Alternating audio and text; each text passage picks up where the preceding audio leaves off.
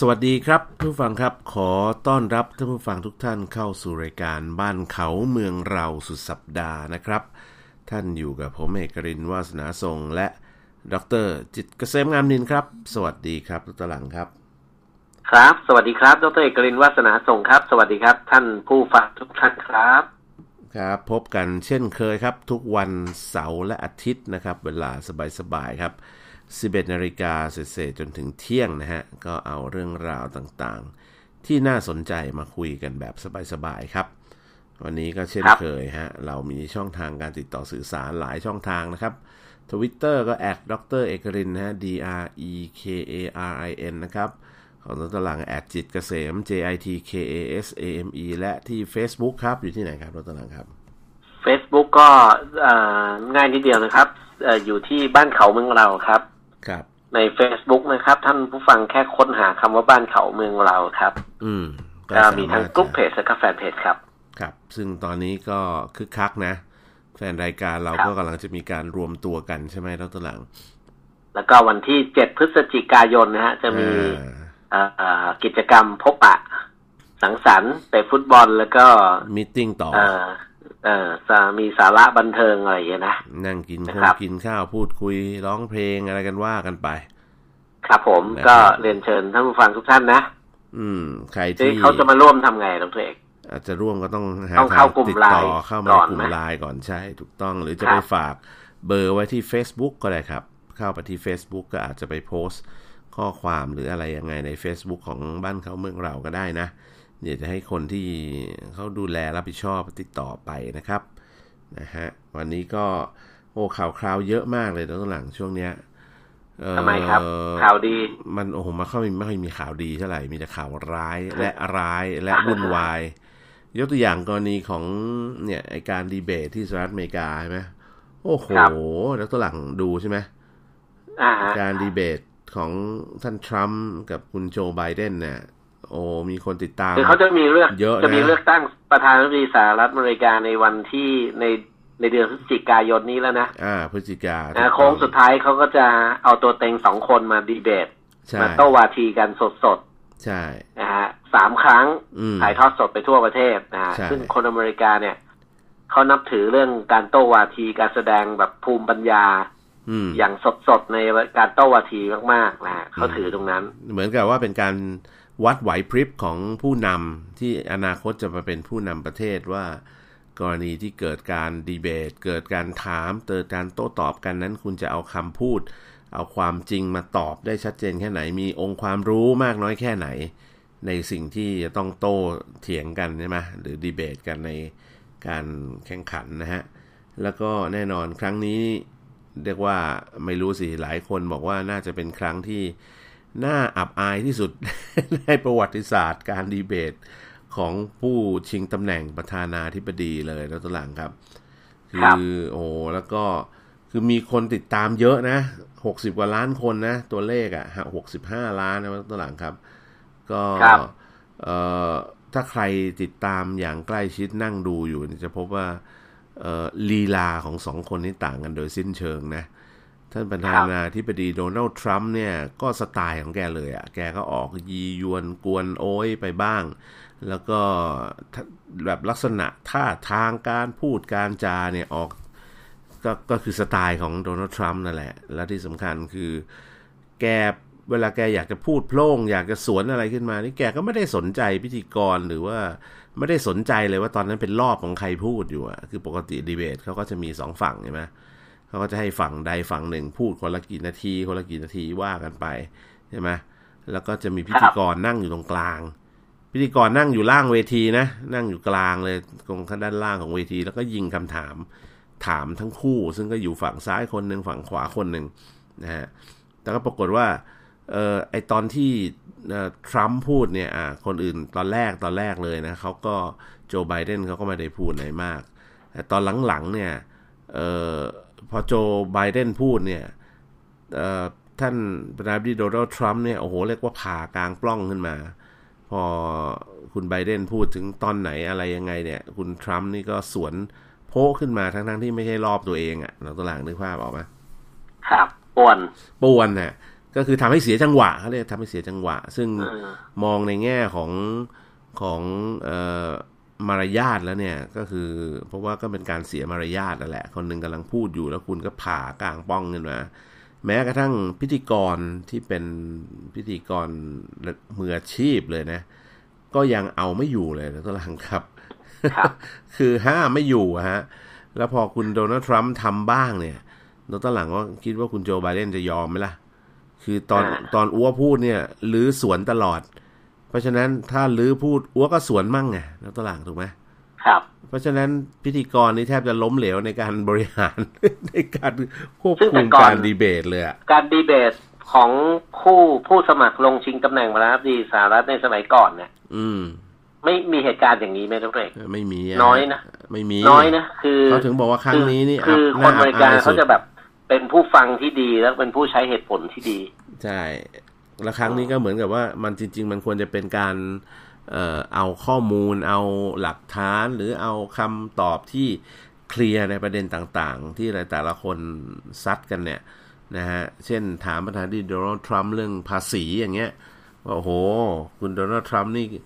ปีหนึ่งนี่คุณเสียภาษี 750 เหรียญนี่น้อยกว่าครูโรงเรียนมัธยมอีกนะนะอะไรอย่างเงี้ยนะ แต่คุณทรัมป์ก็ไม่ได้ตอบเขาบอกว่ามันก็เป็นสิทธิ์ของเขาที่เขาจะไปดีดักที่จะเข้าไปนู่นนี่นั่น เพื่อให้เสียภาษีน้อยอะนะนะมันก็เป็นเรื่องครับที่แปลกประหลาดนะครับ แล้วก็ยังมีเรื่องอีกหลาย ๆ เรื่องที่คุณโจไบเดนเองเนี่ยเอ่อเรื่องการแบ่งแยกสีผิวใช่ไหมพอตอบกลับไป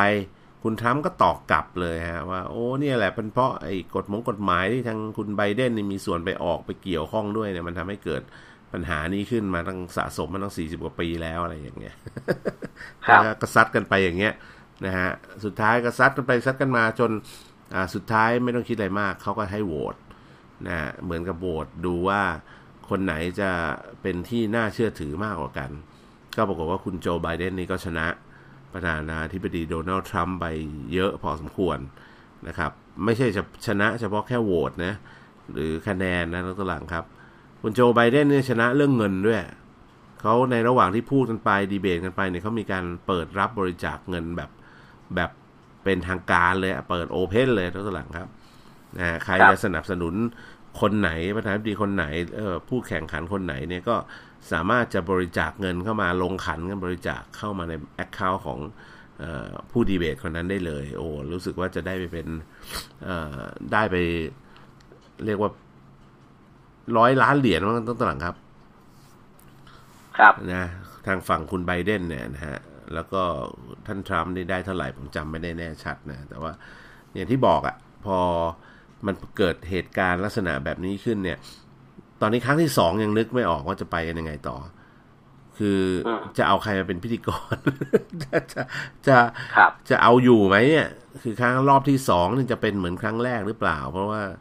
ถ้ารอบที่สองเป็นเหมือนครั้งแรกนี่ ผมว่าเอ่อประชาชนคงจะรู้สึกไม่ค่อย happy เท่าไหร่ละเพราะว่าเขารู้สึกอืมเหมือนไม่ค่อยได้อะไรอะ่ะคือครับซัดกันเองด้วยประเด็นส่วนตัวประเด็นอะไรซะมากกว่านะฮะแต่ว่าเอ่อในอีกทางหนึ่งเนี่ย โอ้โห นอกจากข่าวของการดีเบต หรือปัญหาในสหรัฐอเมริกาเรียบร้อยแล้วเนี่ย มองไปทั่วทั่วโลกเนี่ย ตอนนี้ผลของ โควิด -19 เริ่มสำแดงชัดออกมาขึ้นมากขึ้นเรื่อยๆ นะตัวหลังนะครับครับอ่าอย่างเอายกตัวอย่างบริษัทยักษ์ใหญ่อย่างเชลอย่างเงี้ย ล่าสุดก็ประกาศปรับลดพนักงาน 9,000ตำแหน่ง เพราะว่าน้ำมันที่ปกติจะมีการใช้เยอะเนี่ย มันไม่มีการใช้แล้วมันหายหวบไปเลยแล้วตัวหลังครับ ครับ เรื่องนี้ก็เป็นเรื่องที่ทุกคนก็รู้สึกว่าช็อกพอสมควรนะฮะ บริษัทยักษ์ใหญ่หลายบริษัทเริ่มประกาศตัวออกมา อย่างล่าสุดนี่ก็เมื่อวันที่ 30 กันยาที่ผ่านมานี่เองนะครับ บริษัท Royal Dutch Shell ก็เจ้าของบริษัทเจ้าของน้ำมันเชลนั่นแหละ ก็ออกมาบอกว่าบริษัทเตรียมจะปรับลดพนักงานประมาณสัก 7,000 ถึง 9,000 ตำแหน่ง สาเหตุหลักๆ ก็มาจากความต้องการน้ำมันมันลดลงไปนะช่วงเวลาที่ผ่านมาการผลิตน้ำมันก็ลดลดลดลงไปเรื่อยๆ จริง ๆ บางอันเนี่ยมัน จะเรียกว่าไงนะตอนหลังผลิตมาก็ไม่รู้จะให้ใครใช้อะก็ต้องหยุดผลิตอะนะฮะครับ แล้วก็เห็นบอกว่าทาง Royal Royal Dutch Shell เนี่ยเราบอกว่าเอ่อการดำเนินการปรับลดพนักงานในปี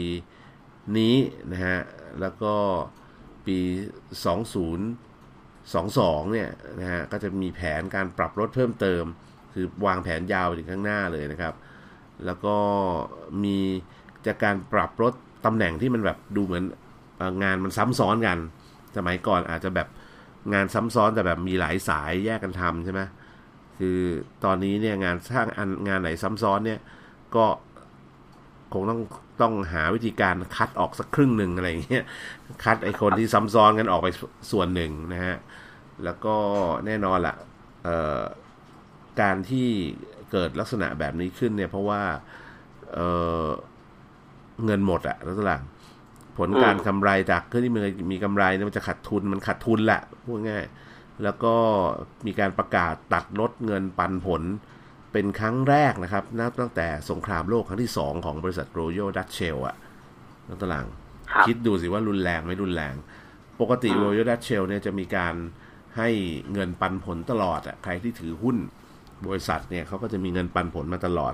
ตั้งแต่สงครามโลกครั้งที่สองไม่เคยไม่ปันผลเลยนักตลาง ครั้งนี้เป็นครั้งแรกที่มีการประกาศ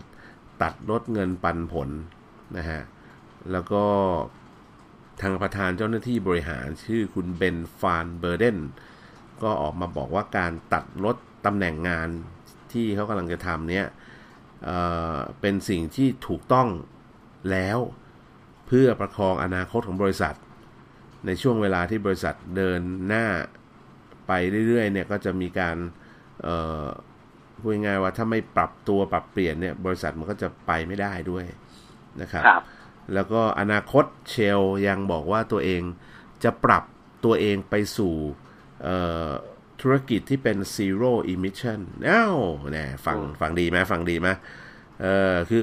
ผมกำลังบอกว่าเชลเองเนี่ยอาจจะใช้โอกาสนี้ในการปรับลดพนักงาน แล้วก็พยายามปรับโมเดลธุรกิจตัวเอง เพื่อตอบโจทย์ของเอ่อ zero emission vehicle ในอนาคตก็ได้ อาจจะเป็นฟิวเซลขายไฮโดรเจนไหม หรือจะไปขายไฟฟ้าเลยทำ charging station ในปั๊ม แทนที่จะเป็นหัวจ่ายน้ำมันก็เอา charging station ใส่ไปแทนนะฮะ อะไรก็เกิดขึ้นได้นะ แล้วก็ครับตอนนี้เนี่ยเอ่อเอ่อ Shell เนี่ยมีพนักงานเท่าไหร่รู้ไหมนักตลาดทั่วโลก ประมาณแสนคนได้ไหมไม่ถึงเกือบเกือบไม่ถึงแปดหมื่นสามพันตำแหน่งทั่วโลกนะทำไมผมถึงเดาว่าแสนคนรู้ไหมอ่า เพราะอะไรครับ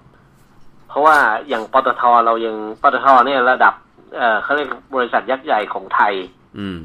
ยังมีคนประมาณสองหมื่นคนเลย เออนั้นเชลนี่มันโอ้โหมีบริษัททั่วโลกเลยอะแม้กระทั่งมีเชลไทยแลนด์ด้วยใช่ไหมใช่ครับนะฮะไปจดจดจดทะเบียนในประเทศไทยด้วยอะไรต่างมๆ เออพูดถึงเชลเนี่ยนะพี่เอกครับ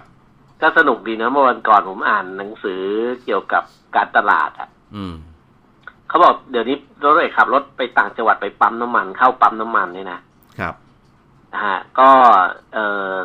ส่วนใหญ่เข้าเข้าปั๊มน้ำมันนี่ก็เป็นการท่องเที่ยวชนิดหนึ่งใช่ไหมฮะ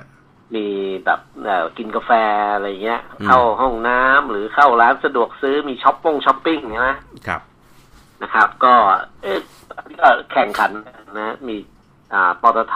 บางจากอืมอ่าเอสโซแล้วก็เชลนะที่แข่งกันนะอ่าว่าจะดึงคนเข้าเข้ามาในปั๊มเพื่อมาฉับจ่ายใช้สอยเนี่ยได้ยังไงอะไรอย่างเงี้ยนะครับ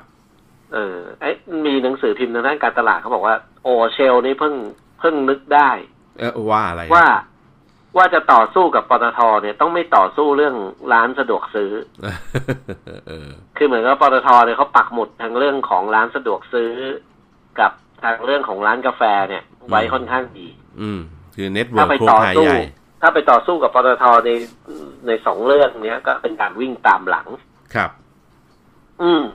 เชลก็เลยบอกว่า อันนี้ไม่รู้จริงป่ะนะครับอันนี้หนังสือการตลาดนะเออเช ลก็เลยบอกว่า ถ้าอย่างนั้นเขาต้องสู้กับปตทโดยชูธงว่าในเรื่องห้องน้ำด้วยโอ้เหรอฮะ เออ คือคือถ้าถ้าถ้าอยากจะเข้าห้องน้ำอย่างดี อืมนะฮะสะอาดมากอะไรเงี้ย ต้องไปปั๊มเชลเออถ้าเป็นรถตัวเอกขับรถไปหัวหินเนี่ยแวะปั๊มไหนฮะ ก็โดยปั๊มโดยปกติปั๊มกินกาแฟหรือปั๊มอ่าห้องน้ำสะอาด อืม ก็ เออโอ้โหนะ ก็พูดลำบากกันหรือหรือว่าเข้าห้องน้ำปั๊มเชลก่อน เออ ก็เข้าห้องน้ำปั๊มเชลก่อนแล้วค่อยแวะไปซื้ออะไรกินแล้วที่ขับปั๊มรถออกมาอีกเพราะปั๊มเขาหจะนึ่องยู่ติดติดๆกันเออเอออ่านี่ก็เป็นการต่อสู้กันในในเรื่องของธุรกิจถ้าเรามองมองถ้าเกิดเวลาเรียนหนังสือเรียนบริหารธุรกิจมันก็ต้องมองอีกสตอรี่พวกเนี้ยนะฮะครับศึกษาสตอรี่พวกนี้ว่าสู้ยังไง ครับ แล้วก็ในปั๊มเชลล์เนี่ยเออสังเกตยุทธศาสตร์ตอนนี้ของปั๊มเชลล์ในเมืองไทยเนี่ยเขาก็จะไปมองเขาไปจับมือกับพวกเอ่อฟาสต์ฟู้ดยักษ์ใหญ่อะไรต่างๆ หลายเจ้ายกตัวอย่าง เช่นเอ่อเบอร์เกอร์คิงอย่างเงี้ยแล้วตลังครับครัเขาบก็ไปจับกันเอาแบบเบอร์เกอร์คิงร้านใหญ่ก็ไปตั้งอยู่ในปั๊มเชลล์ที่วิ่งอยู่ระหว่างจังหวัดอย่างเงี้ยนะ เออเราเห็นบางทีบางทีเข้าไม่ได้เข้าเพราะปั๊มเชลล์อะเข้าเพราะเบอร์เกอร์คิงอะไรอย่างเงี้ย ยกตัวอย่างนะครับอยากกินอะไรอย่างเงี้ยนะแต่ว่าเข้าไปแล้วก็เติมน้ำมันซะหน่อยอะไรอย่างเงี้ยอันนี้ก็จะเป็นอีกยุทธศาสตร์หนึ่งที่ยุทธศาสตร์แฝงไงการตลาดแฝงใช่ไหมย้อนมาที่เรื่องของเชลแล้วตัวหลังครับเอ่อแล้วตัวหลังทราบไหมว่าในช่วงตั้งแต่เนี่ยต้นปีที่ผ่านมาเนี่ย ในช่วงไตรมาสแรกเนี่ยนะตัวหลังครับ เอ่อ รายได้สุทธิของเชลเนี่ย ลดลงกี่เปอร์เซ็นต์ เอออื้อหือน่าจะเยอะแหละ เพราะว่าผมดู ผมดูราคาหุ้นฮะของบริษัทย้อนหลังไป25ปีนะ ครับ เขาบอกว่าราคาหุ้นเอ่อของบริษัท Royal Dutch Shell ที่จดทะเบียนอยู่ในตลาดหลักทรัพย์ลอนดอนเนี่ยนะอืม เอ่อราคาหุ้นในปัจจุบันเนี่ยคือราคาของบริษัทเมื่อ20 ปีที่แล้วเมื่อกี่ปีนะฮะแล้วตัวหลังเสียงขาดหาย25ปีที่แล้วฮะประมาณปี25ปี1,900โอ้ฮะก็เอางี้กระซิบเลยฮะ เอาแบบไตรมาสแรกก่อน ไตรมาสแรกเนี่ย รายได้สุทธิของเชลลดลง 46เปอร์เซ็นต์ครับเกือบครึ่งนะฮะแล้วตัวหลัง แค่ไตรมาสแรกทำให้ทำให้ราคาหุ้นเนี่ยอืมจากเอ่อเมื่อจากปลายปีที่แล้วนะด้วย ปลายครับปีที่แล้ว ราคาหุ้นของบริษัท Royal Dutch Shell เนี่ยอยู่ประมาณหุ้นหนึ่งหุ้นเนี่ย อยู่ละประมาณสองพันเจ็ดร้อยห้าสิบปอนด์สเตอร์ลิงครับต่อหนึ่งหุ้นนะ อืม ปัจจุบันเหลือเก้าร้อยปอนด์ต่อเก้าร้อยหุ้นต่เลจากสองพันหายไปเกินอืมจากสองพันเจ็ดอืมเหลือเก้าร้อยโอ้เหลือเก้าร้อยปอนด์ในวันนี้ครับ ก็ต้องบอกว่าในช่วงไตรมาสแรกเนี่ยเออยอดขายสุทธิเนี่ยลดลง 46%แต่ยังไม่จบแค่นั้นนะตัวหลังครับอืมเอ่อไตรมาสแรกนี่ยอดขายลงมาอยู่ที่ 2,900 ล้านเหรียญสหรัฐ ไตรมาสที่2เนี่ย ลดลงเท่าไหร่รู้ไหมนักตหลังครับ82เปอร์เซ็นครับนักตหลังครับนี่อะเห็นไหมอ่าลงมาอยู่ที่638ล้านเหรียญสหรัฐ นี่เนี่ยแค่ยิ่งตัวสองเลดขอกรายได้ลดลงกำไรก็ต้องลดลง ราคาหุ้นก็ต้องลงด้วยถูกเป็นต้เปอองร์เซ็นต์เดียวกัน ถูกต้องถูกต้องแล้วลองนึกสภาพว่าธุรกิจของ Royal Dutch Shell เนี่ยก็ขายเอ่อน้ำมันให้กับระบบทั้งรถยนต์ ทั้งระบบขนส่งโลจิสติก รวมถึงเครื่องบินด้วยแล้วตลาดครับ แล้วเครื่องบินหายไปเลยจากท้องฟ้าเนี่ย เรียกเรียกว่าตอนนี้ยังกู่ไม่กลับนะ สำหรับเครื่องบินนะแล้วตัวหลังครับ แล้วก็หลายสายการบินก็ถือกับปิดตัวไปแล้วนะครับ เพราะฉะนั้นสภาวะครั้งนี้เนี่ยต้องบอกว่าเลวร้ายรุนแรงมากที่สุดนับตั้งแต่สงครามโลกเลยแล้วตัวหลังนะฮะแล้วมันไม่แค่นั้นนะตัวหลังครับ ถ้าใครที่ติดตามข่าวคราวกันอย่างใกล้ชิดเนี่ยเอ่อจะรู้ว่าหลายคนเนี่ยออกมารวมถึงเอ่อไออาต้าแล้วตอนหลังก็รู้จักดีไออาต้านี่ก็เป็นหน่วยงานทางด้านการบินใช่ไหมนะฮะซึ่งไออาต้าเนี่ยเขาออกมาบอกว่าเอ่อในปีเนี้ยการสัญจรทางอากาศเนี่ยจะหายไป 2 ใน 3 หมายความว่าไง ต่อให้กลับมา recover มาไม่ได้บ้างเนี่ยนะ ก็ recover มาได้แค่ประมาณสักสามสิบเปอร์เซ็นต์นะแล้วตอนหลังสองในสามโดยประมาณนะ คือครับที่เหลืออีกเจ็ดสิบเปอร์เซ็นต์นี่ยังหายไปอยู่ นะครับ ซึ่งอันนี้เป็นข่าวที่ออกมาจากสมาคมขนส่งทางอากาศระหว่างประเทศนะหรือ IATA เขาปรับลดคาดการณ์ปริมาณการสัญจรทางอากาศในปีปีนี้ลงนะแล้วก็คาดว่าการสัญจรทางอากาศในซีกโลกเหนือ หลังจากสิ้นสุดฤดูร้อนน่าจะเเรียกว่าหมดหวังไปแล้วนะตัวหลังครับนะฮะ น่าจะลดลงจากปี 2019 ประมาณเอ่อ60 กว่าถึง 70%นะตัวหลังครับนะฮะก็คือเหลืออยู่ 30อะนะฮะอาจจะเป็นการบินภายในประเทศตัวเองอะนะตัวหลังใช่หรือบินระหว่างประเทศที่มีพันธมิตรหลายสายการบินก็คือให้ให้บินขึ้นไปกินข้าว เออ แล้วก็วนกลับบินเพื่อเสิร์ฟอาหารให้ดูวิวนะฮะแล้วก็ลงนะฮะแล้วก็เพราะนักบินตามกฎแล้วนักบินก็หยุดไปนานๆก็ไม่ได้นะ เพราะว่า เดี๋ยวใบขับขี่นักบินจะหลุดจะขาดอายุ ก็จะต้องซ้อมบินต้องฝึกบินอยู่ตลอดเวลาอ่าก็ต้องฝึกบินต้องซ้อมบิน แล้วก็เครื่องบินเองจอดนานๆก็พังนะหลังแล้วมีการเอามาเชาะเอามา warm up เอามาสตาร์ทเครื่อง ผมเชื่อว่าจำนวนหนึ่งอะ คือหลังจากเนี้ย สมมุติว่าโควิดดีขึ้นนะ ในช่วงครึ่งค่อนปีหลังจากที่สมมติว่าสมมติว่าโชคดีเลยนะ มีวัคซีนสามารถฉีดได้แล้วคนกลับมาเดินทางทางอากาศได้ใหม่อีกครั้งหนึ่งเนี่ยตัวผมเองก็ยังไม่ค่อยมั่นใจในเรื่องของความปลอดภัยทางการบินเท่าไหร่นะอันนี้แบบส่วนตัวนะทางส่วนตัวเลยนะ เพราะว่าผมรู้สึกว่าเครื่องบินเนี่ยจำนวนมากทั่วโลกเนี่ยมันจอดจอดทิ้งอะ่ะจอดทิ้งอยู่บนลานบินจำนวนมหาศาลแล้วก็ เอ่อดรหลังคิดว่าอย่างนี้ด้วยดรเอกครับ เรื่องความปลอดภัยเนี่ย น้องผมก็ยังบินกรุงเทพภูเก็ตอยู่เป็นระยะระยะเนี่ยนะครับ อ่า แล้วก็เอาเวลาเช็คอินเนี่ยดรเอกก็ต้องเว้นระยะห่างทางสังคมค่อนข้างเยอะ อืม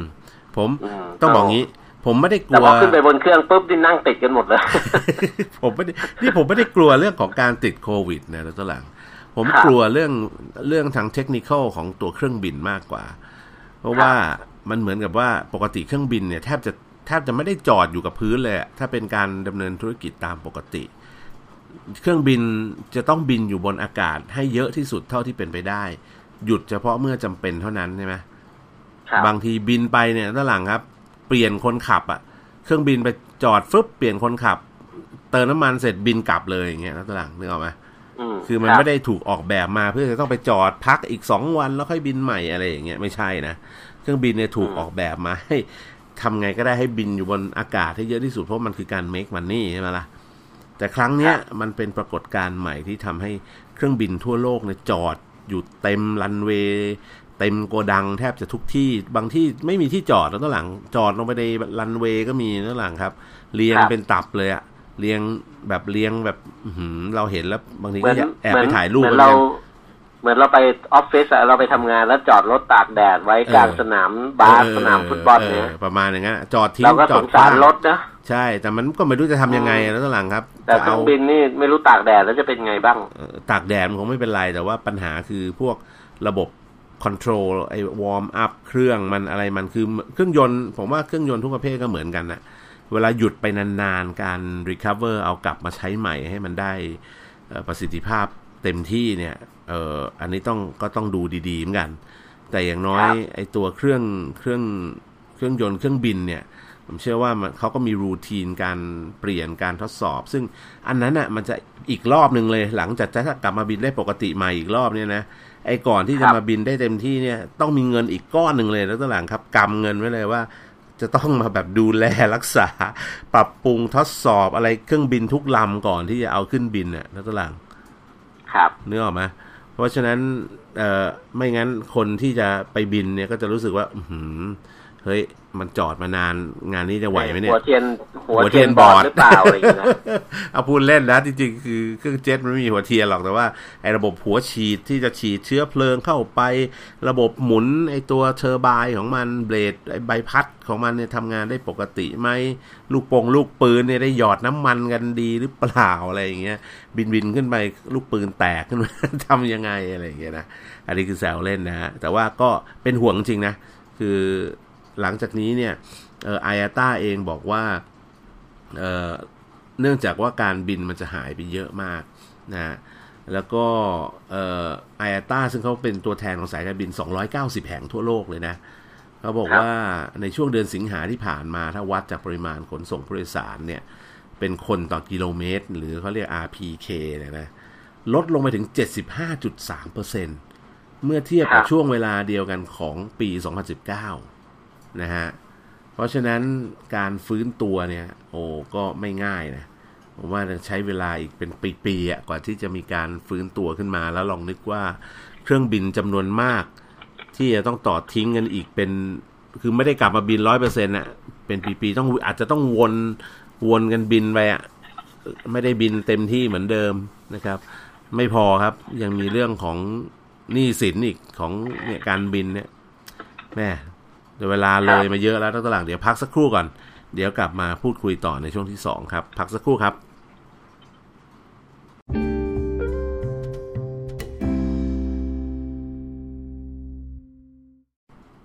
สวัสดีครับทุกฟังครับ ขอต้อนรับกลับสู่ช่วงที่2นะฮะกับรายการบ้านเขาเมืองเราสุดสัปดาห์ครับ ท่านยังคงอยู่กับผมเอกรินวาสนาทรงและดรจิตเกษมงามนินครับ สวัสดีครับครับ ครับ สวัสดีครับ ท่านผู้ฟังอีกรอบนะครับ สวัสดีครับ ดรเอกรินครับ กลับมาคุยต่อในช่วงที่ 2 ก่อนอื่น เดี๋ยวจะลืมครับ ต้องขอบคุณเขาเรียกผู้ใหญ่ใจดีนะฮะ TOA ครับ ป้องกันและแก้ไขทุกปัญหา รั่วซึมราว ล่อนเชื้อราไม่เรียบ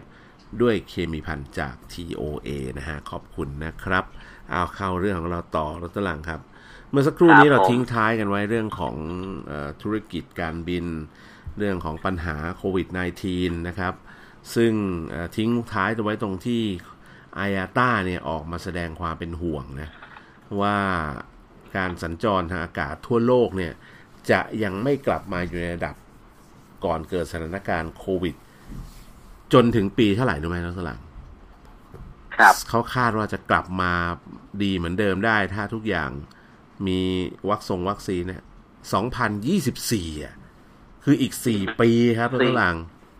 ในขณะที่ประเทศไทยเรานี่เรากะว่าเศรษฐกิจจะฟื้นนี่อีกปีหนึ่งนะ ใช่ คือคือต้องปีหกห้าเลยอะหกห้าหกสี่หกห้าเลยฮะใช่ถึงจะฟื้นมาปกตินะครับใช่ปกตินี่หมายถึงว่าก็ต้องขยันไปก่อนโงหัวขึ้นมาหน่อยนึงนะ แต่ว่าถ้าดูธุรกิจการบินเนี่ยไออาต้าคาดการไว้นี่ค่อนข้างหนักหนาสาหัสนะ คือ อีกสี่ปีข้างหน้าเลยแล้วตลังครับนะฮะแล้วก็อ๋อของตัวเองนี่เฉพาะเรื่องการบินใช่ไหมใช่ IATA พูดถึงเรื่องการบินก็คือการบินเนี่ยก็จะกลับมา recover ได้เหมือนเดิมก่อนโควิด เนี่ย ใช้เวลาถึงสี่ปีด้วยกัน แต่ว่าเราทางประเทศเราหรือประเทศอื่น ๆ ก็คาดว่ามันจะค่อยๆ recover ในเรื่องอื่น ๆ กลับมาก่อนใช่ไหมแล้วก็การโค้งการค้าปี อืมก็จะก็จะดีขึ้นแต่อาจจะไม่ได้ดีขึ้นเหมือนกับก่อนหน้าโควิดจะร้อยร้อยเปอร์เซ็นต์ทีเดียวนะ แต่ว่ามันจะเปลี่ยนไปครับวิถีชีวิตจะเปลี่ยนไปชีวิตจะเปลี่ยนไปแล้วก็อีกอันหนึ่งนะตัวหลัง ผมว่าครั้งนี้มันหนักมาก เพราะว่าแม้กระทั่งเลขา UN เนี่ย นะ คือแกงออกมาพูดเลยอะว่าแบบผู้นำโลกมันต้องแสดงความรับผิดชอบอะไรกันบ้างท่ามกลางวิกฤตขนาดนี้นะคือ อันนี้เป็นคำพูดหรือเป็นการขอร้องหรือการกระตุกความคิดหรืออะไรยังไงก็แล้วแต่เนี่ยของนายอันโตนิโอกูเตเรสนะครับซึ่งก็เป็นเลขาธิการสหประชาชาติ แกออกมาเรียกร้องให้ผู้นำโลกในแสดงความรับผิดชอบร่วมกัน หลังจากตัวเลขผู้เสียชีวิตจากการแพร่ระบาดโควิด -19 ในทะลุ 1 ล้านคนไปแล้วตัวหลังใช่ไหมที่เราทราบกันดี พอตัวเลขผู้ติดผู้เสียชีวิตทะลุ 1 ล้านคนเนี่ย เขาก็ไปเปรียบเทียบว่าโอ้โหนี่มันยิ่งกว่าสงครามสงครามโลกนะตัวหลังบวกกับสงครามเวียดนามมาอีกนะ ถึงจะทะลุเป็นล้านคนขนาดนี้นะ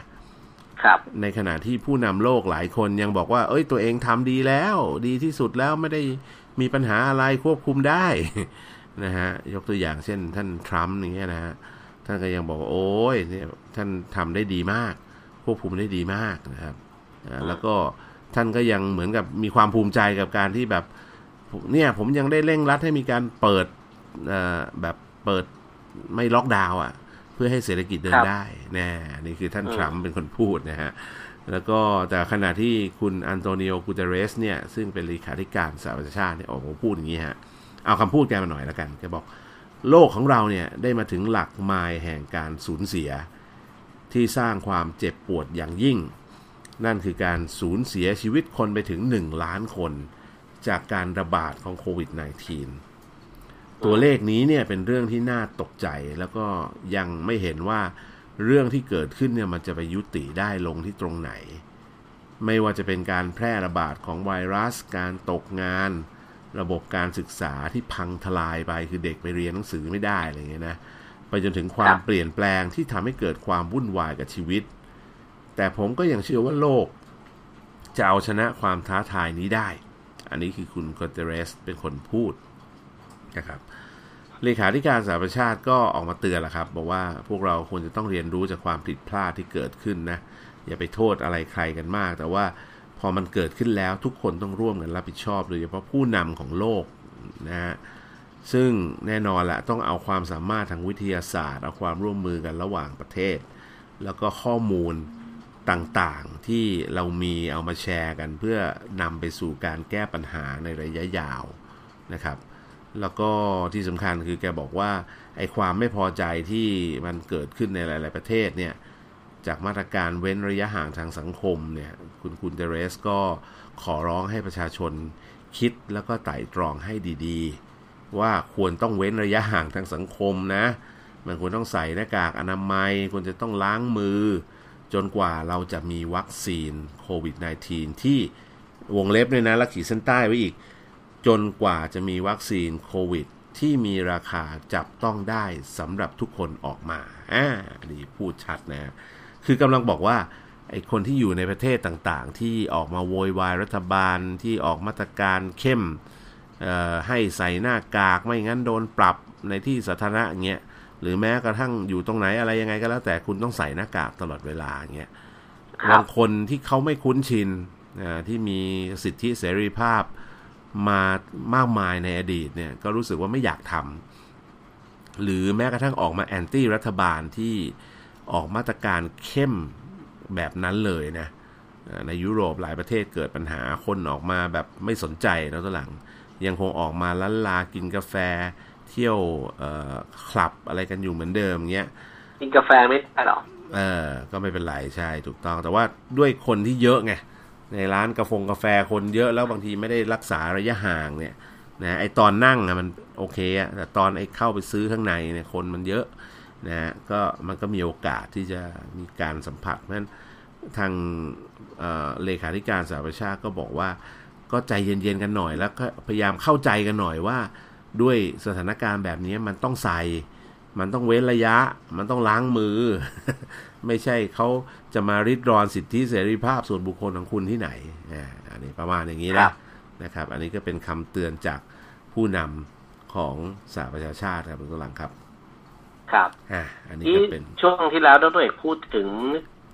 บริษัท Royal Dutch Shell นะฮะก็ขออนุญาตคุยต่อนิดนึงน่าสนใจ ดรเอกครับเอ่อชื่อบริษัท Royal Dutch Shell เนี่ยทุกท่านชื่อนั้นสำคัญชไหนทุกท่านว่าเขาเป็นบริษัทของชาติอะไร ก็ดัชไง Royal Dutch Shell เออ ใช่ไหมนะฮะอายุประมาณร้อยสี่สิบกว่าปีแล้วเองนะฮะนะฮะคือเป็นบริษัทเก่าแก่นะครับนะครับ คือเขาเป็นบริษัทที่จดทะเบียน อ่าเขาเรียกอะไรจดจดทะเบียนในตลาดหลักทรัพย์สองที่ครับนะฮะที่หนึ่งก็คือที่ประเทศเนเธอร์แลนด์อัมสเตอร์ดัมนะครับ แล้วก็อีกประเทศหนึ่งที่อังกฤษตัวเองคืออยู่มีอยู่เป็นสองสัญชาติอะเป็นสัญชาติดัชกับอังกฤษใช่อืมใช่ น่าสนใจตรงที่ว่าเอ่อ Royal Dutch เนี่ยบริษัท Royal Dutch Petroleum เนี่ยนะฮะครับ คือคือบริษัทเนี้ยเป็นบริษัทสองสัญชาติครับ นะว่าก็เขาเกิดจากการเขาเรียกว่าเข้าหุ้นกันรวมควบรวมกิจการกันของบริษัทสองบริษัทด้วยกัน ครับ คือบริษัทแรกก็คือบริษัท Royal Dutch Petroleum ซึ่งเป็นของเนเธอร์แลนด์นะฮะอ่าเป็นของประเทศเนเธอร์แลนด์นะฮะมีสำนักงานใหญ่อยู่ที่กรุงเฮกประเทศเนเธอร์แลนด์นะครับ จดทะเบียนตั้งแต่นู้นในยุครัชกาลที่ห้าครับเองครับหนึ่งเก้าศูนย์เจ็ดสำรวจปิโตรเลียม อืมอืม บริษัท Royal Dutch Petroleum เนี่ยเขาเรียกว่าจุดกำเนิดของเขาคืออะไรด้วยรู้ไหมอะไรฮะ จุดกำเนิดของบริษัทนี้ก็คือตั้งขึ้นมาเนี่ยก็เพื่อพัฒนาขุดเจาะน้ำมันในเกาะสุมาตราเหนือของประเทศอินโดนีเซีย อ๋อ ฮะฮะใช่ ตั้งแต่ปีหนึ่งพันแปดร้อยเก้าสิบนู่นนะตั้งแต่สมัยรัชกาลที่สี่ครับดรเอกครับ บริษัทรอยดัสปิโตรเลียมนะพวกนี้เขาก็ไปเขาเรียกกำเนิดดังมากแต่ว่าภารกิจก็คือ ขุดเจาะน้ำมันในเกาะสุมาตราประเทศอินโดนีเซียนั่นเองครับแล้วก็เออเขาเรียกว่า แล้วก็อีกบริษัทหนึ่งคือบริษัทเชล เชลนี่ก็เป็นของอังกฤษ เชลนี่เป็นของอังกฤษ คือชื่อเต็มคือ Shell Transport and Trading อืมเก่งในเรื่องของเอ่อการขนสินค้าทุกอย่าง แล้วก็ค้าขายอ่าชื่อบอกอยู่แล้ว transport and trading ก็คือค้าขายเขาเก่งในเรื่องค้าค้าปลีกครับง่ายอ่าเป็นเจ้าพ่อค้าปลีกโตเรียมนี่เขาเก่งในเรื่องเจาะน้ำมันครับ เจาะผลิตสำรวจอะไรเงี้ย แล้วก็ดูดเจาะขึ้นมา ส่วนบริษัทเชล เนี่ย เออเขาธุรกิจหลักก็คือ เป็นธุรกิจนำเข้าและขายหอยทะเลครับทุกท่าน ชื่อก็บอกอยู่แล้วเชลเชลทรานสปอร์ตเป็นบริษัทที่นำเข้าเออและขายหอยทะเลพูดง่ายๆว่าเป็นอ่าเป็นการบริษัทที่เน้นอินพอร์ตพวกหอยน่าจะหอยนางรมคือเป็นนักค้าขายอะหอยนางรมหอยแครมหอยหอยแครมนะบริษัทขายหอยว่างั้นเถอะ อ่านะก็ก็นะก็สองบริษัทเนี้ยก็มาควบรวมกันนั่นเดี๋ยวก่อนนะ น้ำมัน ขุดเจาะน้ำมันกับขายหอยมันมารวมกันได้ยังไง เออเออรู้เองว่าเพราะอะไร นั่นน่ะสิ ก็ขุดเจาะน้ำมันคือขุดขึ้นมาแล้วนู่น ไปขุดที่ไหนรู้เองขุดที่ดีอินโดนีเซีย อ่าฮะฮะเออ ขุดแล้วต้องเอาน้ำมันกลับมายุโรปไงอืมเออเพราะเอากลับมายุโรปเนี่ยโอ้โหแต่ก่อนนี่ทำไมต้องน้ำมันมันถึงแพงก็เพราะว่าต้องมาเอาถึงอินโดนีเซียนะรู้เองนะอ่าเพราะว่าแถวแล้วก็ต้องขนกลับไปยุโรปนะ ขนมันก็ต้องใช้บริษัทที่เก่งในเรื่องของการขนสินค้าและค้าขายใช่ป่ะเออ ก็เลยต้องพึ่งบริษัทเชลไงอ่า บริษัทเชลเชลก็เชลผมเดาเลยนะก็คงจะเป็นบริษัทที่เนี่ยแหละ มาซื้อขามาค้ามาซื้อทำธุรกิจซื้อหอยแถวมหาสมุทรอินเดียเนี่ยแหละ อืม ผมเดานะนะแล้วเขาก็เจอกันไงอ๋อเหรอนะเอาไปเขาเจอกันอ้าวก็ก็ คนหนึ่งเจาะเก่งต้องเจอในเส้นทางที่จะต้องเอ่อเป็นเส้นทางที่จะต้องนำน้ำมันกลับจากอินโดนีเซียกลับไปยุโรปไงคือกำลังบอกว่าอย่างนี้ คนหนึ่งอะขุดเจาะสำรวจ อีกคนหนึ่งอะเก่งโลจิสติก ขนอะไรก็ได้แหละขนทุกอย่างรับขนทุกอย่างดั้งเดิมคือขนหอยอ่าเดิมขนหอยแต่ตอนหลัง พบว่าเออมันขนน้ำมันก็ได้ตังค์นี่หว่า ก็มาร่วมกันรับขนน้ำมันด้วย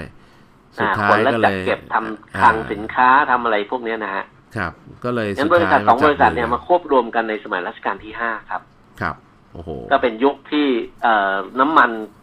บูมทั่วโลกเลย ครับ พูดง่ายว่าตอนแรกอะตอนแรกก็คือบริษัทเอ่อดัชเนี่ยดัชเนี่ยเขาเขาเก่งในเรื่องการเดินเรือพ้นทะเลไงแล้วก็มาครอบครองหมู่เกาะเครื่องเทศใช่ไหมบอลเนียวอืมนะฮะก็ไม่ใช่เอาแค่น้ำมันหรอกมีทั้งน้ำมันทั้งเครื่องเทศใช่ป่ะทั้งเครื่องเทศอะพูดง่ายเครื่องเทศอย่างเดียวก็ ก็ก็ครอบคลุมทุกอย่างแล้วหมู่เกาะเครื่องเทศในสมัยก่อนหมู่เกาะเครื่องเทศแล้วก็เจาะน้ำมันด้วยเนาะนะฮะก็มาควบรวม เพราะตอนนั้นก็คือน้ำรถยนต์ก็คงมีใช้กันอยู่ไม่กี่ คือในวงแคบๆเพราะว่าน้ำมันมันต้องไปหามาไกลไงครับ แต่พอในยุคสมัยรัชกาลที่ห้านี่ก็คือว่ามีการสำรวจแล้วก็เจาะน้ำมันได้อีกหลายที่ทั่วโลก ดังนั้นปริมาณรถยนต์ก็ใช้ทั้งในอเมริกาเหนือแล้วก็ในยุโรปนะแล้วก็รวมถึงในประเทศไทย ประเทศไทยเราก็ใช้รถยนต์เป็นประชาติแรก ๆของโลกเหมือนกันนะคือง่ายๆว่ารถรุ่นใหม่ๆ ออกในยุโรปออกในเยอรมันออกในอังกฤษเนี่ย ประเทศไทยเราก็มีรถยนต์เหล่านั้นใช้เช่นกันนะเดมเลอร์อะไรพวกนี้นะครับ อืมแล้วก็ Royal Dutch Shell ก็เลย ถือกำเนิดจากการรวมกันทั้งสองบริษัทในสมัยรัชกาลที่ห้านั่นเอง โดย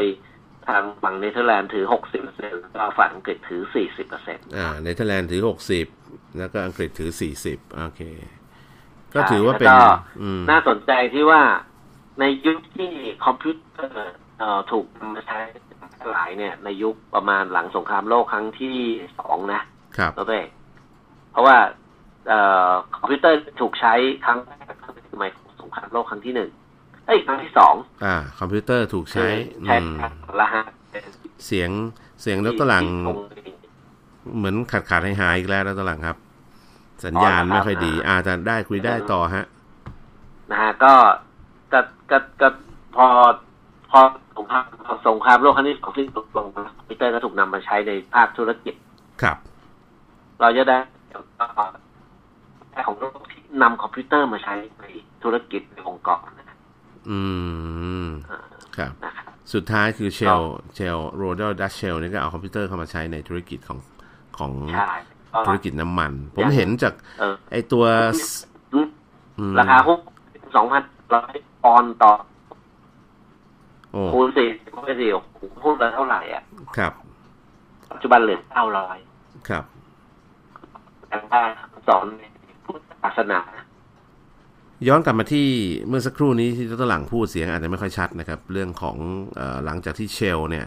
เขาเรื่องมีคอมพิวเตอร์เข้ามาใช้ใช่ไหมเชลก็เอาคอมพิวเตอร์เข้ามาใช้ในการในธุรกิจเอ่อน้ำมันของเขานะทั้งหมดนะดรหลังครับครับอ่าซึ่งอันนี้ก็เป็นจุดเริ่มต้นที่มีการเอาเทคโนโลยีสมัยใหม่เข้ามาใช้นะ นี่ผมมานั่งย้อนดูวิวัฒนาการโลโก้ของบริษัทเชลเขาเนี่ยผมขำมากเลย นะฮะโลโก้แรกของเขาเนี่ยตั้งแต่ยุค 1,900 ถึง 1,904 เนี่ยเอ่อโลโก้บริษัทเขาเป็นเหมือนกับหอยเสียบ หอยตลับอย่างเงี้ยนะตอนหลังครับ เหมือนหอยลาย เออเออประมาณอย่างนั้นน่ะเออเหมือนหอยเสียบเออถ้าเป็นหอยเสียบหรือหอยลายอะไรประมาณอย่างนั้นนะตอนหลังครับครับก็ถัดมาตรงหอยลายเอออะถัดมาปี 1904 ถึง 1909 เนี่ยเขาจะเริ่มเปลี่ยนเป็นตัวหอยหอยเชลล์ แต่ว่าเป็นเหมือนรูปถ่ายหอยเชลล์เลยนะคือแบบเหมือนหอยเชลล์จริง ๆ อะนั่นหลังเป็นเป็นหอยเชลล์เปลือกหนา เออ เป็นหอยเชลล์เปลือกหนานะแต่ฮะทุกวันนี้ที่เรารับประทานกันเนี่ยเป็นหอยเชลล์เปลือกบาง ครับ แล้วหลังจากนั้นปี 1909 นะฮะ ถึง 1930 เนี่ยเขาก็จะเริ่มทำเป็นเขียนเป็นสัญลักษณ์ แบบเหมือนเป็นภาพเขียนมากขึ้นนะฮะ 1930 ถึง 1971 นี่ก็เป็นรูปเขียนเป็นเป็นยังดูเป็นหอยเชลล์อยู่อะ คือยังดูเป็นตัวหอยอยู่อะนั่นหลังครับ แต่พอมาปี 1971 เป็นต้นมาจนถึงปัจจุบันก็จะเป็นสัญลักษณ์เหมือนปัจจุบันก็คือจะเป็นสัญลักษณ์แบบเป็นดูแวบๆก็เหมือนหอย แต่ว่าถ้าคนไม่รู้ว่ามันคือหอยอาจจะดูไม่ออกว่ามันคือหอยนะท่านครับ เพราะมันมีข้างในเป็นสีเหลืองขอบข้างนอกเป็นสีแดงอะไรอย่างเงี้ยนะนี่ก็แต่เป็นเป็นสัญลักษณ์ที่ผมว่าทุกคนคนไทยคุ้นตากันดีนะ นะนี่ก็เป็นเรื่องของเชลนะท่านครับ ครับผมว่าก็หนักหนาสาหัสนะ ในยุควิกฤตโควิด ลักษณะแบบนี้นะครับ แล้วก็นี่ยังไม่รู้ว่าเขาจะ recover กันยังไงนะเอ่อถ้าไม่ว่าจะเป็นเอ่อธุรกิจการบิน ไม่ว่าจะเป็นธุรกิจพลังงานเนี่ยขายน้ำมงน้ำมันอะไรต่างๆเนี่ยนะ แล้วก็ตอนนี้มีข่าวแว่วๆออกมา ผมเห็นตัวข่าวแล้วตกใจเหมือนกัน เขาบอกผลศึกษาชาวอินเดียอาจจะติดโควิด เกิน 60 ล้านคน อุ้ยนะครับ ตัวเลขนี้ก็น่ากลัวนะตัวหลังครับ เพราะครับอินเดียกับไทยเนี่ยอยู่ไม่ไกลกันเท่าไหร่นะอ่า ตอนนี้ก็มาตรงอยู่ตรงพม่าเลยนั่นน่ะนั่นน่ะสิเนี่ยอ่าตอนนี้น่ากลัวเนี่ย เออ ไอสิ่งที่เรากลัวนี่ไม่รู้ว่าจะเกิดขึ้นเมาไหร่เหมือนกันนะครับ ก็ผลการศึกษาของหน่วยงานโรคระบาดอินเดียเขาบอกว่าคนอินเดียเนี่ย เอ่อ ที่ติดไวรัสโคโรนาสายพันธุ์ใหม่เนี่ย จริงๆแล้วเนี่ย อาจจะสูงไปจนถึงกว่า 60 ล้านคน ซึ่งมากกว่าตัวเลขอย่างเป็นทางการที่อินเดียประกาศออกมาถึง 10 เท่าด้วยกันตัวหลัง อย่างนั้นเลยครันะบแสดงให้เห็นถึงอะไรการคัดกรองการตรวจหรือการเข้าถึงระบบตรวจสอบของคนอินเดียเนี่ยมันมันไม่ดีอะมันแย่ แล้วก็คนอินเดียก็อยู่กันอย่างแออัดอยู่แล้วตัวหลังครับครับ นะเอ่อเอ่อฟังตัวเลขแล้วก็น่าตกใจนะในในในฐานะที่เราเป็นคนนอกก็แล้วแต่เนี่ยแต่ว่าเอ่อณปัจจุบันในตัวเลขผู้ติดเชื้อในอินเดียอย่างเป็นทางการเนี่ยมันอยู่แค่ประมาณ6 6ล้านกว่ารายนะฮะเสียชีวิตไปประมาณสักแสนหนึ่งในตารางแต่ถ้าเขาบอกว่าโอ้โหถ้าตัวเลขจริงเนี่ยมันติดเชื้อกันไปจนถึงเอ่อหกสิบล้านเนี่ย แล้วตัวเลขจริง มีผู้เสียชีวิตเท่าไหร่อะ แล้วครับการระบบการอัปเดตว่าใครเสียชีวิตจากโควิดจริง ๆ เนี่ยมันชัดเจนมากน้อยแค่ไหน เออ อันนี้ก็เป็นเรื่องน่าสนใจนะ ว่าในบางประเทศเนี่ยตัวเลขที่เราได้รับมาหรือได้รับ report เนี่ย มันอาจจะไม่ได้เป็นตัวเลขที่แท้จริง หรือถูกต้องเสมอไป อาจจะมีบางอันที่ไม่มีการบันทึกไว้เลยก็ได้ อาจจะตายกันเกลื่อนโดยที่ไม่ได้เรคคอร์ดไว้กันทั้งหมดก็ได้ เพราะว่าการเข้าถึง ระบบข้อมูลหรือการเข้าสู่การตรวจสอบเนี่ย